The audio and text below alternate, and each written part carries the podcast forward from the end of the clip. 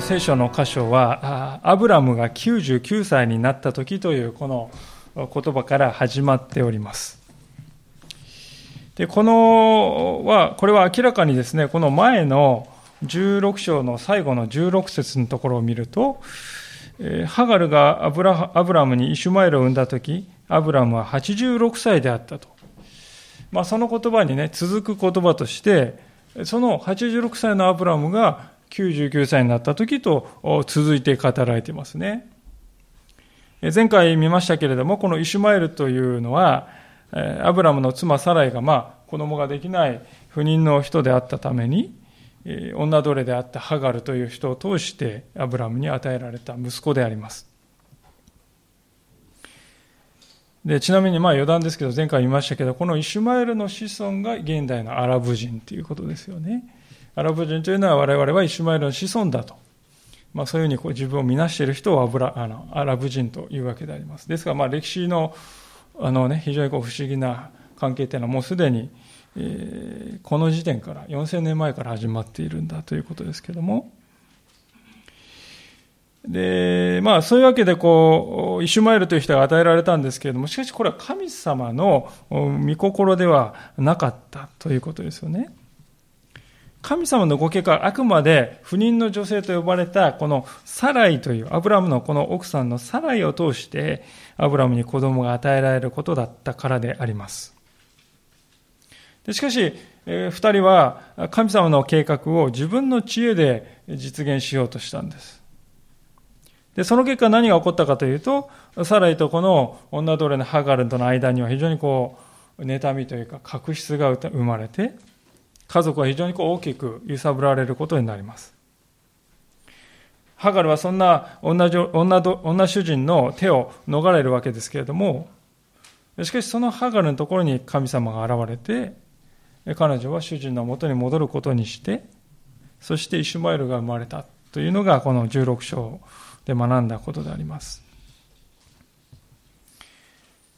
神様は一連の騒動の中で、アブラムやサライには現れずに、ハガルにのみ現れています。で、このことからですね、アブラムとサライは自分たちがしたことが最終的にはこう神様に承認されたと思っていたのかもしれません。で、そして彼彼は99歳になった。13年間時が流れたんです。イシュマエルも13歳になって、まあ当時のイスラエルで12歳っていうね、イスラエルというか、まあ、当時の習慣で12歳ぐらいだともうね、大人扱いになります。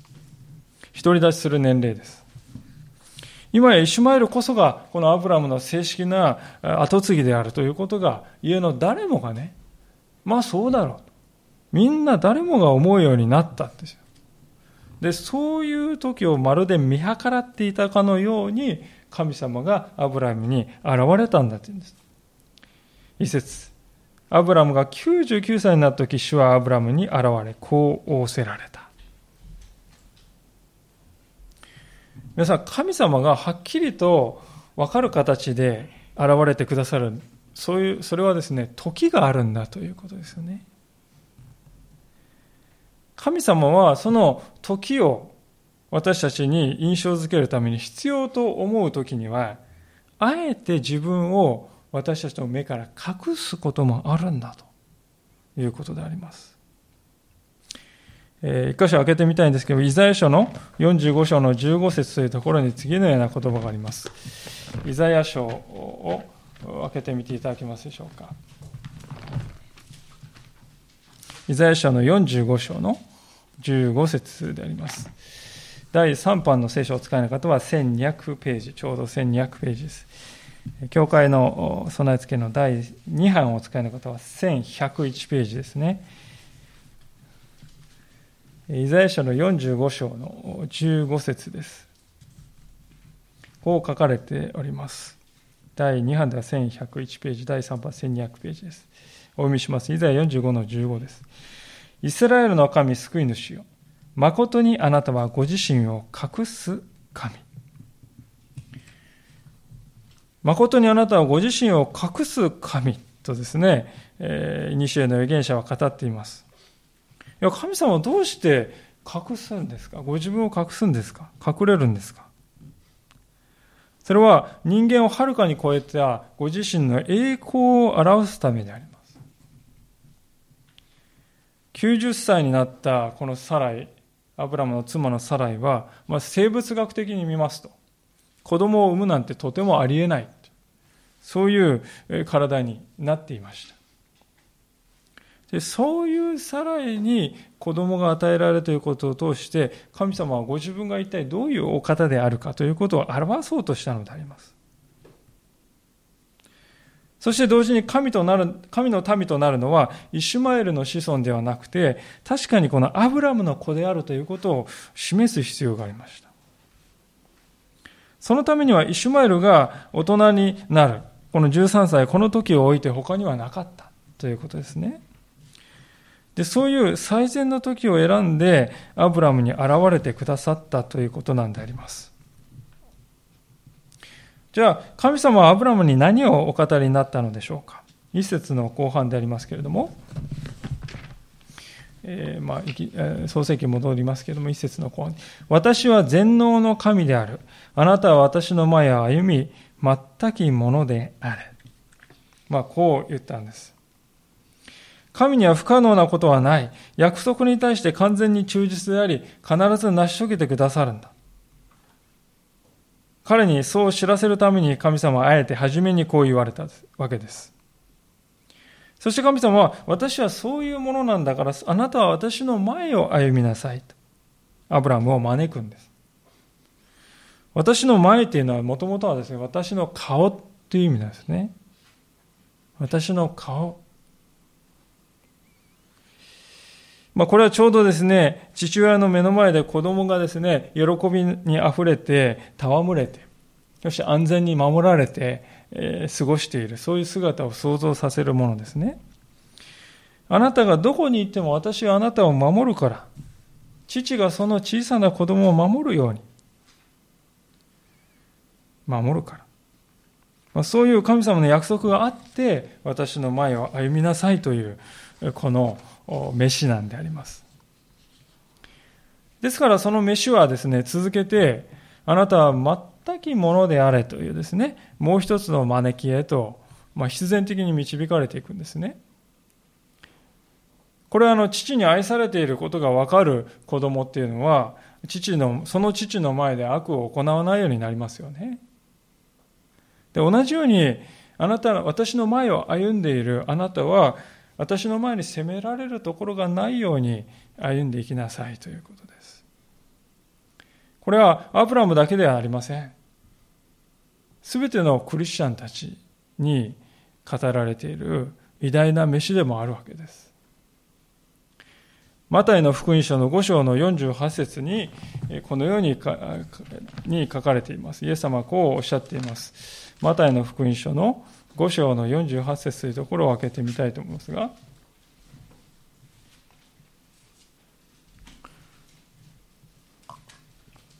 第2版の聖書では、8ページですね、新約聖書8ページ、第3波で9ページですね、マタイの5章の48節です。お読みします。だから、あなた方は、天の父が完全なように完全でありなさい。あなた方は天の父が完全でないように完全でありなさいって言うんですね。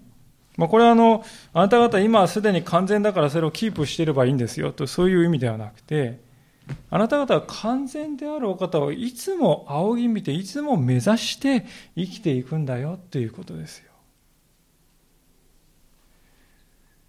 完全をでおかあるあ完全であるお方をいつも見つめて歩んでいきなさい。ですから、アブラムに与えられたあなたは全きものであれというのも全く同じ意味であります。私たちは人生の中で少しでも主イエス・キリストに似たものとなれていきたい。昨日よりも今日、今日よりも明日、一歩でも半歩でも、いや、親指一つ分でも、イエス様に似たものとなっていきたい。そういう願いを持って生きていくということですね。それが私たちは与えられた神様からのチャレンジであります。で、そして神様はアブラムに約束の言葉をくださるのであります。13年間、86歳から99歳までいきなり飛んでますよね。その間、神様沈黙ですよ。で、その沈黙を忍耐したアブラムをこうねぎらってあげるかのように、神様はこう言うんであります。創世記に戻りますが、17章の2節です。私は私の契約を私とあなたとの間に立てる。私はあなたをおびただしく増やそう。こう言ってくださるんですね。まあ、ここであの、私の契約という言葉にぜひ注目していただきたいんです。私とあなたの契約って神様言わないんですね。私の契約って言うんです。今日のですね、17章を見ると皆さんなんと13回もですよ。13回も私の契約、私の契約、私の契約、私の契約って神様ね、もう13回も言うんですよね。それは何を表しているかというと、契約を守るのは誰ですか？アブラムですか？いや、そうじゃない。神様ご自身なんですよということをね、アブラムに分からせるためです。この契約を成し遂げるのは私なんだっていうね、神様も断固たる意志がこう伺いますね。私が守るけどあなたを守ってあなたがちょっとでも失敗したらもうこの契約お釈迦だからな、やめだからなって言われたらね、えー、契約はもうあっという間に壊れるんです。しかし契約を進めて責任を持って最後まで導くのは誰ですか？それは私なんだと。だからね、これは7節に書いているように、永遠の契約だって言えるんですよね。永遠の契約だ。人間の契約で永遠の契約なんてないですよね。国と国同士が決めた契約でもね、あっという間に保護にされます。でも、神様がなされた契約で、私がこれを守る。私がこれを成し遂げるんだから。だから永遠の契約なんですね。神という方は永遠に変わることがないお方だからであります。で、その神様の約束の言葉、契約の言葉って3節からのところを見ると、さらにもっと具体的になります。3節アブラムはひれ伏した。神は彼に告げて仰せられた。私はこの私の契約をあなたと結ぶ。あなたは多くの国民の父となる。あなたの名はもうアブラムと呼んではならない。あなたの名はアブラハムとなる。私があなたを多くの国民の父とするからである。私はあなたの子孫をおびただしく増やし、あなたをいくつかの国民とする。あなたから王たちが出てこよう。私は私の契約を私とあなたとの間に、そしてあなたの後のあなたの子孫との間に、いよいよにわたる永遠の契約として立てる。私があなたの神、あなたの後の子孫の神となるためである。私はあなたが滞在している地、すなわちカナンの全土をあなたとあなたの後のあなたの子孫に永遠の所有として与える。私は彼らの神となる。まあ、あの、ここにはですね、これまでの神様の約束とはちょっと違う、いくつか大きな特徴があるわけですが、まず第一は5節にありますように名前が変わるっていうことです。彼のこの元々の名前のアブラムというのは、意図高き父という意味なんです。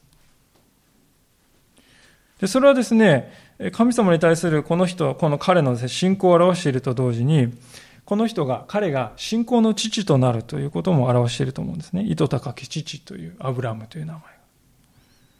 で、それが今やアブラハムになるね。日本語だとね、歯がついただけじゃないかっていうね、全然変わんないんじゃないかと思うかもしれませんけれども、これは、この新しい名前ですね、意味は、多くの民の父っていうですね、意味なんですね。多くの民の父っていう名前に変わる変わるわけです。で、これはあの、いよいよ彼の子孫が与えられる時が来たということを表しているのであります。で第一の特徴はそのように名前が変わる。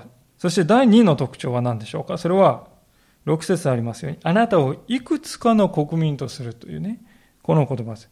いくつかの国民。普通、国民というのはね、一つですよね。子孫として出てくるのはね。でも、いくつかの国民にすると。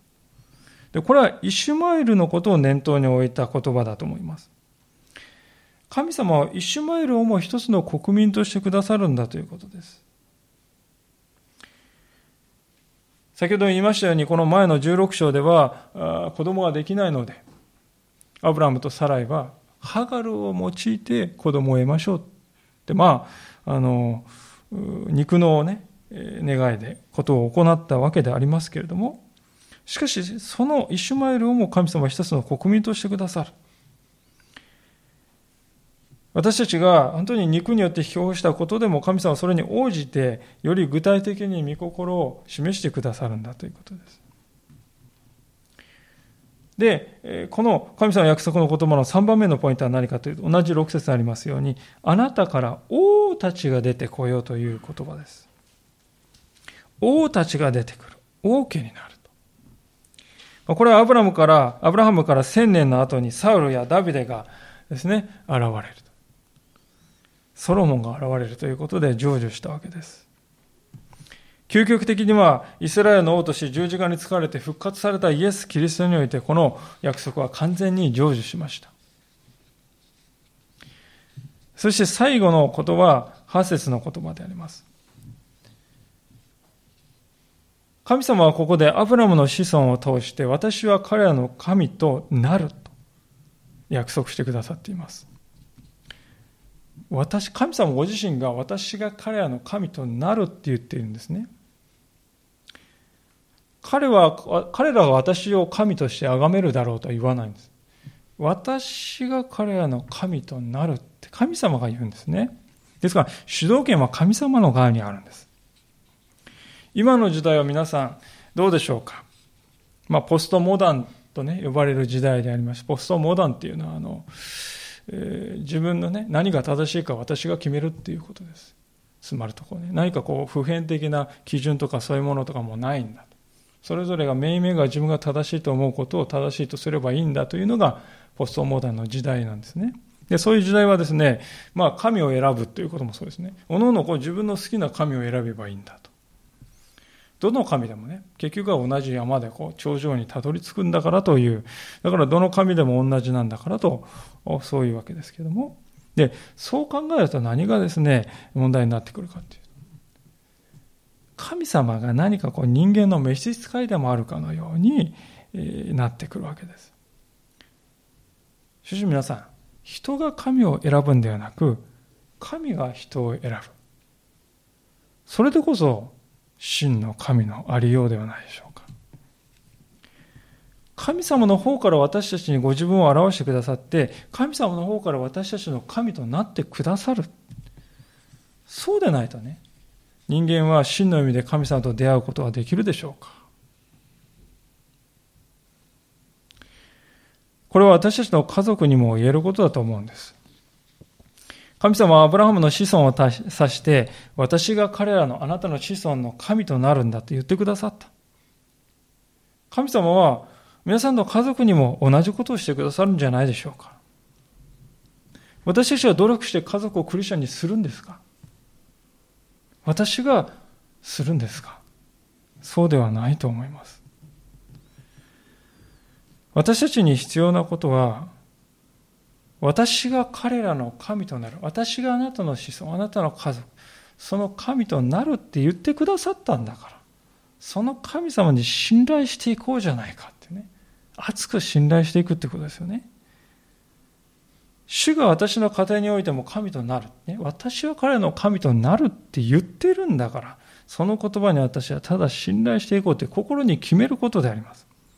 神が主導権を取られ。神の、神のご方法がある。ですから私たちがするべきことは、全能のこの神であるお方に私はいつも信頼しているんだということをね、家族の前で示して表していくこともそれに尽きるんじゃないでしょうかね。神様はあなたはあなたは私の前を歩み、全きものでありなさいと言ってくださっています。でその招きにいつもそれを握って応答していくんだということですよね。そうするときに、私たちの生き方を通して無言の証がなされていくと思います。で、それはね、一万の言葉を語られるよりも効果があると思います。力があると思いますよ。そういうわけで、神様はご自分の約束を具体的なものとしてアブラハムに与えて彼を励ましてくださいました。で、次に、そのアブラハムが、その神様の契約を覚えて、そこに生きるようになるようにと、あることを神様は彼に求めたわけでありますが、そのあることというのは、9節から14節ところに書いてある割礼という儀式であります。割礼というのは、まあ、皆さんご承知だと思いますけれども、男性がこのね、正規を覆っているこの肉をね、皮をこう切り捨てるという儀式であります。で、皆さんこの割礼っていうのは、このアブラハムの時にね、初めて発明されたと思っている方いらっしゃるかもしれません。そうではないですね。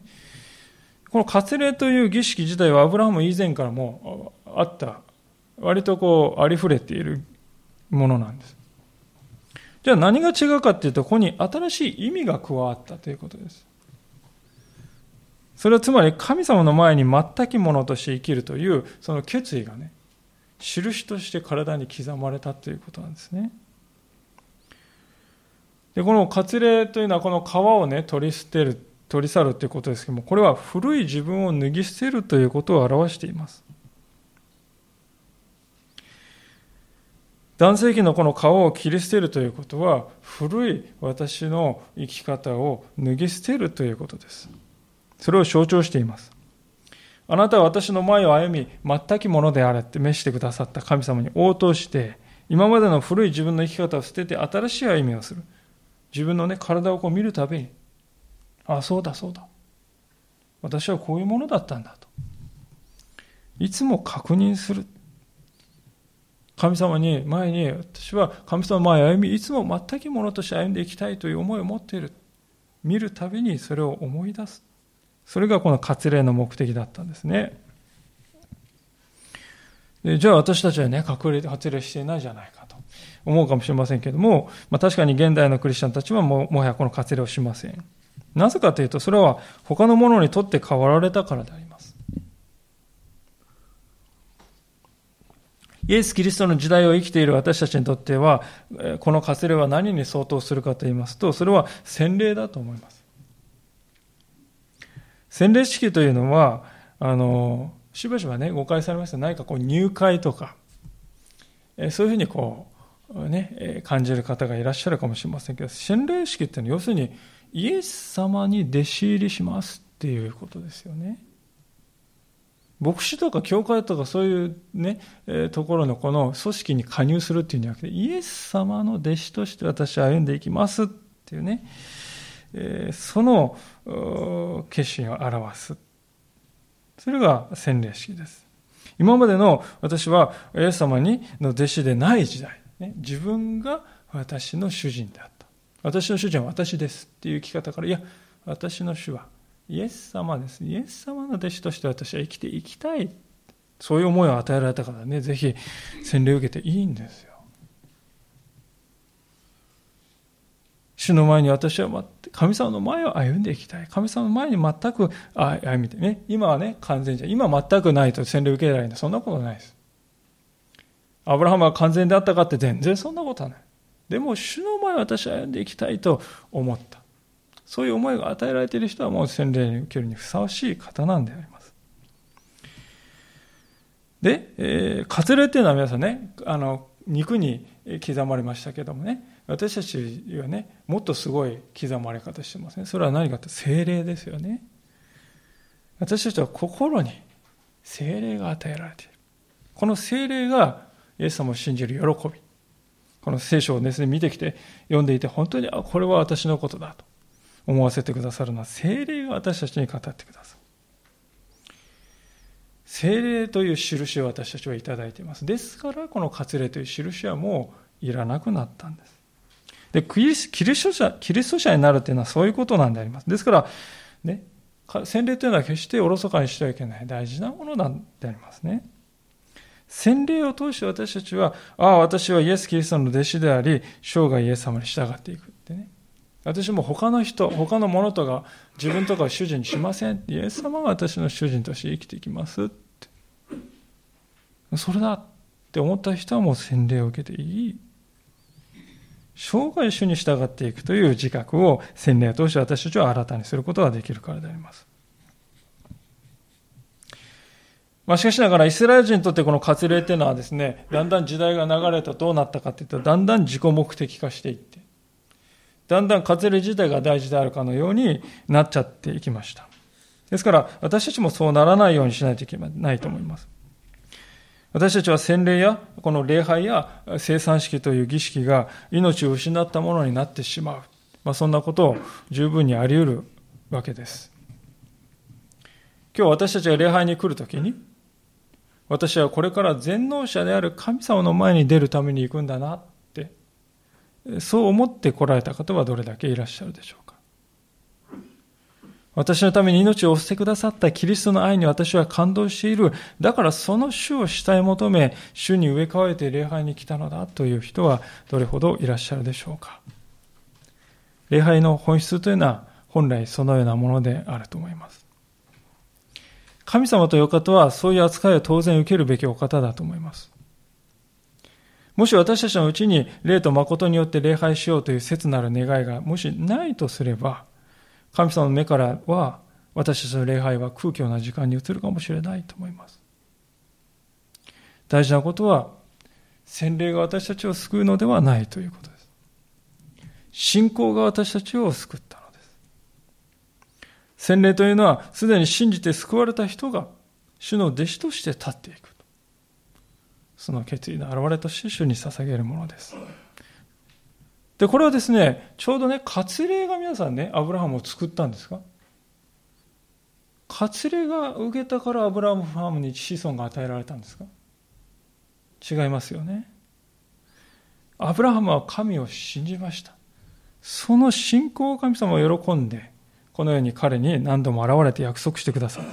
ですから、神様は私たちは心の真実ということは何よりも大切にしてくださいます。ですから、今日、共に心したいことは、私たちがこう神様に捧げる礼拝っていうのは、何よりも心の営みなんだということであります。私たちはこの宇宙を作られた全能者であるお方の前に出るんです。あなたは全きものであれと召してくださっている神様の前に出るんです。今日の箇所でアブラハムは神様のこと、この言葉を聞いたときにひれ伏した。って書いてあります。私たちは心にそのような神様に対する恐れがあるでしょうか14節の言葉はとりわけ、心言葉心に響くわけです。包皮の肉を切り捨てられていない無活霊の男、そのようなものはその民から断ち切られなければならない。私の契約を破ったのである。今の時代に私たちはもし心の割礼を受けるということはなしに、つまり古い自分を脱ぎ捨てるという決意をなしに、いたずらに神様の前に自分だけを認めてもらおうだけ考えているとすれば、神様はいつまでもそれを黙って見過ごされる方ではないということを、この箇所は教えていると思います。もちろん主の前に罪を示され、キリストの十字架の前に立ち返るなら、キリストの血は私たちの心をいつでも清めてくださいます。私たちはそのような神様の憐れみの深さに感謝すると同時に、いつも恐れを持って主の前に出なくてはいけない。そのように思います。さあ、こうして神様の約束はさらに具体化してまいる参ります。15節ですが、また神はアブラハムに仰せられた。あなたの妻サライのことだが、その名をサライと呼んではならない。その名はサラとなるからだ。私は彼女を祝福しよう。確かに彼女によってあなたに一人の男の子を与えよう。私は彼女を祝福する。彼女は国々の母となり、国々の民の王たちが彼女から出てくる。ここであの、アブラハムの子孫が大いなる国民となるっていうね、この約束は、誰から成し遂げられるかというと、イシュマエルじゃなくて、イシュマエルじゃないよと。あなたの妻サライを通して与えられるということははっきり言われていきます。これまでですね、実はこのことを神様は明確にはおっしゃってなかったんですよね、実は。しかし、ここでは90歳になったサライから生まれる子供こそ約束の子供なんだよということがはっきり語られます。でそれは嘘偽りじゃなくて本当なんだよということを示すために神様は彼女の名前をサラという名前に変えられるんですね。実はあのこのサラという新しい名前なんですけども元のこのサライという名前と、その意味するところはね、変化していないんであります。実は。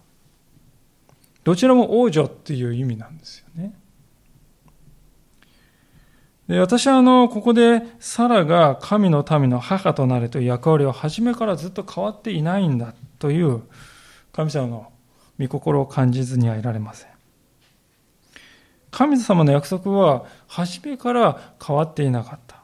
サラが何歳になっても変わっていないんだと。神の計画は人の限界にはよらないのだということです。ここで初めて具体的にサラの子孫が神の民となるよとはっきり神様は言われイシュマエルではないよと。サラの子イサクが選ばれるよという神様のご計画はっきり表された瞬間であります。サライがさらに変わったのはそういう神様の配慮の現れであると思うわけであります。しかし、そのような神様の愛の配慮とまた偉大な力を人間は見えにくい、見えない目で見るほかないということもまた事実でしょう。十何節ではアブラハムはこういう反応をしています。アブラハムはひれ伏し、そして笑ったが心の中で言った。100歳の者に子供が生まれようか。さらにしても90歳の女が子を産むことができようか。そしてアブラハムは神に申し上げた。どうかイシュマエルがあなたの見舞いで生きながらえますように。皆さん、アブラハムは表向きは神様の約束に従順に従ってひれ伏しているかに見えるんですね。表向きはですよ。でも心では笑っていた。しかも、神様の目には、そのアブラハムが心の中で笑っていることも明らかであります。でだからそれが聖書にですね、書いたんですよね。この、100歳の者に子供生まれようか。100歳と90歳の夫婦に一体どうしたら子供なんかできるというのかって心で考えていることね。でも聖書に書いてあります。神様は知っているわけです。アブラハムはここまで信仰によって歩んできた。じゃあ、ここで信仰を失っちゃったんだろうか。神様の力を信頼しなかったのでしょうかね。一見するとそう見えるんです。でも私は最初にね、あなたは大いなる国民となるって言われた時から今まで何年経ったと思いますか ?23 年間ですよね。私はアブラハムに同情を覚えずにはいられません。刻まれたね、こうシワですよ。だんだんとこう弱ってきた足腰がありますよ。頭には白いものがどんどん増え続けていくのです。日々ですね、老いていく自分と妻の体を見つめながらですね、神様、私は妻を見てください。子供を産む能力がない。これ、あなたがご存知じゃありませんか？もう十分ではないですかイシュマエルがいるではありませんか？彼を用いてくださいって言うんですね。ところが、神様はね、それに対してこう言われたわけですね。19節。すると神はおせられた。いや、あなたの妻サラがあなたに男の子を産むのだ。あなたはその子をイサクと名付けなさい。私は彼と私の契約を立て、それを彼の後の子孫のために永遠の契約とする。イシュマエルについてはあなたの言うことを聞き入れた。確かに私は彼を祝福し、彼の子孫を増やし、非常に多く増し加えよう。彼は12人の族長たちを生む。私は彼を大いなる国民としよう。しかし私は来年の今頃サラがあなたに産むイサクと私の契約を立てる。皆さん、私はこのあの、主の言葉に、主の憐れみの深さをひしひし感じずにはいられません。神様アブラハムがこういうことを言ってね、あなたは私を信じられないのか。私の力を信じないのか。この不信仰な輩がって言ったか。そうやってアブラハムを責めたか。いや、そうではない。かえって聞き分けのない子供を忍耐深く、こうだよね。忍耐深く諭して忍耐深く励まして育てていく親のようにアブラハムに接してくださっています。でそれだけなくもうはっきりね時期まで言います。来年の今頃だと。男の子を産むと。その名をイサクと名付けなさい。具体的です。それはアブラハムにとってどれだけ強い心強いことだったでしょうか。どれだけでね来年の今頃だ。あと12ヶ月いや10ヶ月だ。まあこれは本当に大きな励ましだったと思うんです。それで22節にあるように、すぐさまアブラハムは立ち上がって一家を挙げて奴隷までも含めて、その日のうちに活る、その日のうちに活るを受けたって彼の信仰が燃えたってことですよね。再び神様に対する信頼の思いがこう、メラメラとこう燃えてくるわけです。で、まさにこういう人だからこそ神様はアブラハムを選んで、神様にいつでも100%ね、何も言わずにこう、はいはいって、そういう信仰じゃないけれども、しかし、それでも主の励ましを握って立つ。そのアブラハムを神様は優しく見守って、時にはこの彼は信仰の知事と呼ばれるにはとても思えないような愚かしい失敗を何度もしますけれども、それでも神様に忍耐し続けて。いつでも神様の言葉を与えられてそれを握るっていうことはもう彼はいつもそこに立ちましたから。私はこのアブラハムの姿に本当にもう学ばされる思いがするんですね。というのは、来年の今頃って言われた時皆さんね、神様なんか証拠をくださったんでしょうかね。例えばこう、来年の今頃って見て、ウィーンとか言ってね、こう、シワがピーとか伸びてってね、こう髪がくるーっとかって黒くなってきて、おーって言ってですね、すごい奇跡だ、これは確実だって思いますよ。でも全然何も変わってない。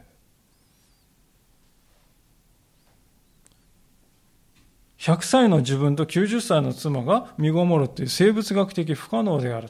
こういう状況はね、神様の言葉が与えられたって何にも変わってないじゃないですか。それでも彼は今まで神様は私に対して真実であり続けてくださったじゃないかと覚えていました。その神様は来年の今頃とおっしゃるんじゃないか。私にはそれで十分だと言うんですね。今まで神様はそこまで具体的な時期一度も語られないんですよね。いついつ、何年何月？全然言わない。でもこの時はっきり言う。来年の今頃だ。もう、そこまで神様言ってくださったのになぜ私はこれ、それ、それゆえ、この上疑う必要があるんだろうかとアブラムは考えた、アブラハムは考えたんですね。だからこそ彼は割礼を通して、その神様に対する献身を表したのであります。さあ今日私たちは、そういうわけで13年間神様は沈黙しておられました。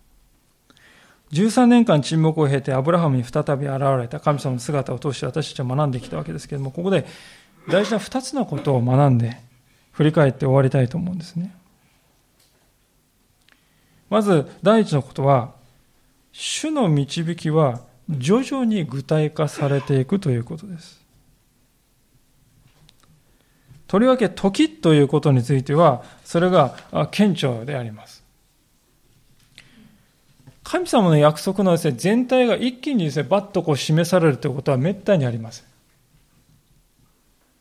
なぜなら、私たちがですね、それに耐えられないからであります。例えば皆さんね、アブラハムが最初の最初にウルをですね、ウルから出発しなさいって言われた時にね、神様がこう言われたらどうでしょうかね。私に従ってきなさい。そうすれば23年後にあなたにこう与えようって、最初から言われたらどうですか？ガクッとこう来ますよね。もう70超えてる人がね、23年後に子供を与えるって言って、ガクッとこう来ると思います。立ち上がれなかったと思います。だから、時がね、明確になるということは私たちにとって必ずしも良いことばかりではないですね。アブラハムに対する神様の導き方を見ていると、神様は信仰者の人生において、ある時を選んでね、時をこう選んでご自分を表して、そして私たち歩みを越えて、変えて、御心の道へと導いてくださるお方であるということが分かってくると思うんです。あの、個人的なことになりますけど、思い返しますと、私がこう牧師としてのね、この献身ということに導かれる時もそうだったなと思います。私、あの、大学4年生の時に初めて、もしかしたら本当にこう、牧師としての道が、神様が見せておられるのかもしれないっていう思いがこうね、まあ、韓国にの教会に行った時にですね、思いが与えられましたけども、えー、で、その思いが最初にこう、ふっとこう入ってきてから、最後に、御言葉がこう与えられて、あ、本当にそうなんだって確信が与えられるまでに4年間の歳月が必要でありました。で、その間ですね、まあ、私はこう健康の問題とか、あるいはこう、大学のこの研究の難しさとか、あるいは人間関係においていろいろこう、弱さを経験して、そこで私は本当に吟味されたなと思います。時には神様隠れていらっしゃるように感じる時もありました。何にも答えがないように思われる時もありました。しかも長く続く。でそういう中で一つの答えですね。献身すべきですか？すべきではないんでしょうか、まあ、この祈り、一つの答えを求めて4年間祈るということは、まあ、若い私にとってはですね、大きなチャレンジでありました。しかしその困難の中で、私は、主が私の人生を支配しておられるのであって、私ではない。そのことを学ばされたわけです。そしてある時、バプテスマのヨハネという人が、後からイエス様が現れて、自分の弟子はみんなこうイエス様のところに行ってしまうっていうね、ことが起こりました。で、ヨハネの弟子たちは、いいんですか？それでもみんな、あのイエスという新しい人のとこ行っちゃいますよ。どうするんですか？って言われた時に。ヨハネは、あの方は盛んになり、私は衰えなければなりませんって言ったんですね。私は本当にその言葉に打たれました。あの方は盛んに、キリストは盛んになり、私は衰えなければならない。ヨハネほどの人が言ったと。まあそれを見て本当に私は打たれまして、神様の前で弱くされていいんだなということを知られました。でそう思った瞬間ですね、初めてこうなんか自由を味わった気がしました。それまではこう自分がこう高められ、自分が表されないといけないっていう価値観に縛られてますね。だから自分が苔にされたり、自分がこう、なんていうんですか、失敗するともうガクッとこうきますけど、でも、よくされるっていうことに、キリストが高められ、よくされるっていうことに、それでいいんだと学んだときに、あ、自由だと思いました。で、最後に神様は、まあ、信玄24章の御言葉を持って迷いを断ち切ってくださって、今、こうして今があるわけですけれども、えー、ここにいる皆さんの人生にも神様は全く独自の計画を一人一人に持っておられます。時には神様の導きはじれたくて、従いきれなくて、自分のですね、ショートカットっていうね、こういうんじゃなくて、こうひゅっとこう、ね、これの方が早い。って思う。で、それをやってしまうこともあると思うんです。でも神様は、皆さん用いてご自分の栄光を表そうと願っておられます。私たちが一人一人がそういうものとして選ばれてクリスチャンになったということは本当に光栄なことではないでしょうか。そういうわけですから今日最後に覚えたいことは皆さん一人一人が感じていようがいまいがですよ。感じていようがいまいが人生を導いておられるのは神なんだということです。これも揺るぎない事実です。私は、というのは私は私の契約を立てると、主は語っておられることです。私はあなたと契約を結ぶんじゃないですか。私が私の契約を立てるっておっしゃるんです。今この時代にこの契約はどうやって実現しましたか？イエス・キリストの十字架において成就しました。実現しました。キリストの十字架によって罪を許され、神のことされる。私たちの上に神の契約は成就したんです。この契約は私たちのものではなく、主の契約であります。私たちはただ、アブラハムが神様に対する献身の印として割礼を受けました。同じように洗礼を受ける。その印として聖霊をいただく。この身に印としていただいている。これらすべて誰が成し遂げたことでしょうか？主から出たことであります。今日ここにおられるお一人お一人の中で誰一人として同じようにして主と出会ったという人はいないと思います。主はあなたにユニークな計画を持っておられます。あの人はこの人と同じがいいと思うかもしれません。あの人とこの人のようには与えられないかもしれません。忍耐がいるかもしれません。けれども神様は、主は確かにあなたを導いておられます。主の時を喜んで待ちたいと思います。主には主の確かなご計画があるのです。私たちの計画は頼りないものです。私たちのそのような頼りなき計画ではなく、私は全能の神である。そのように自己紹介してくださったこの神様を信頼して歩んでいきたいと思います。お祈りしたいと思います。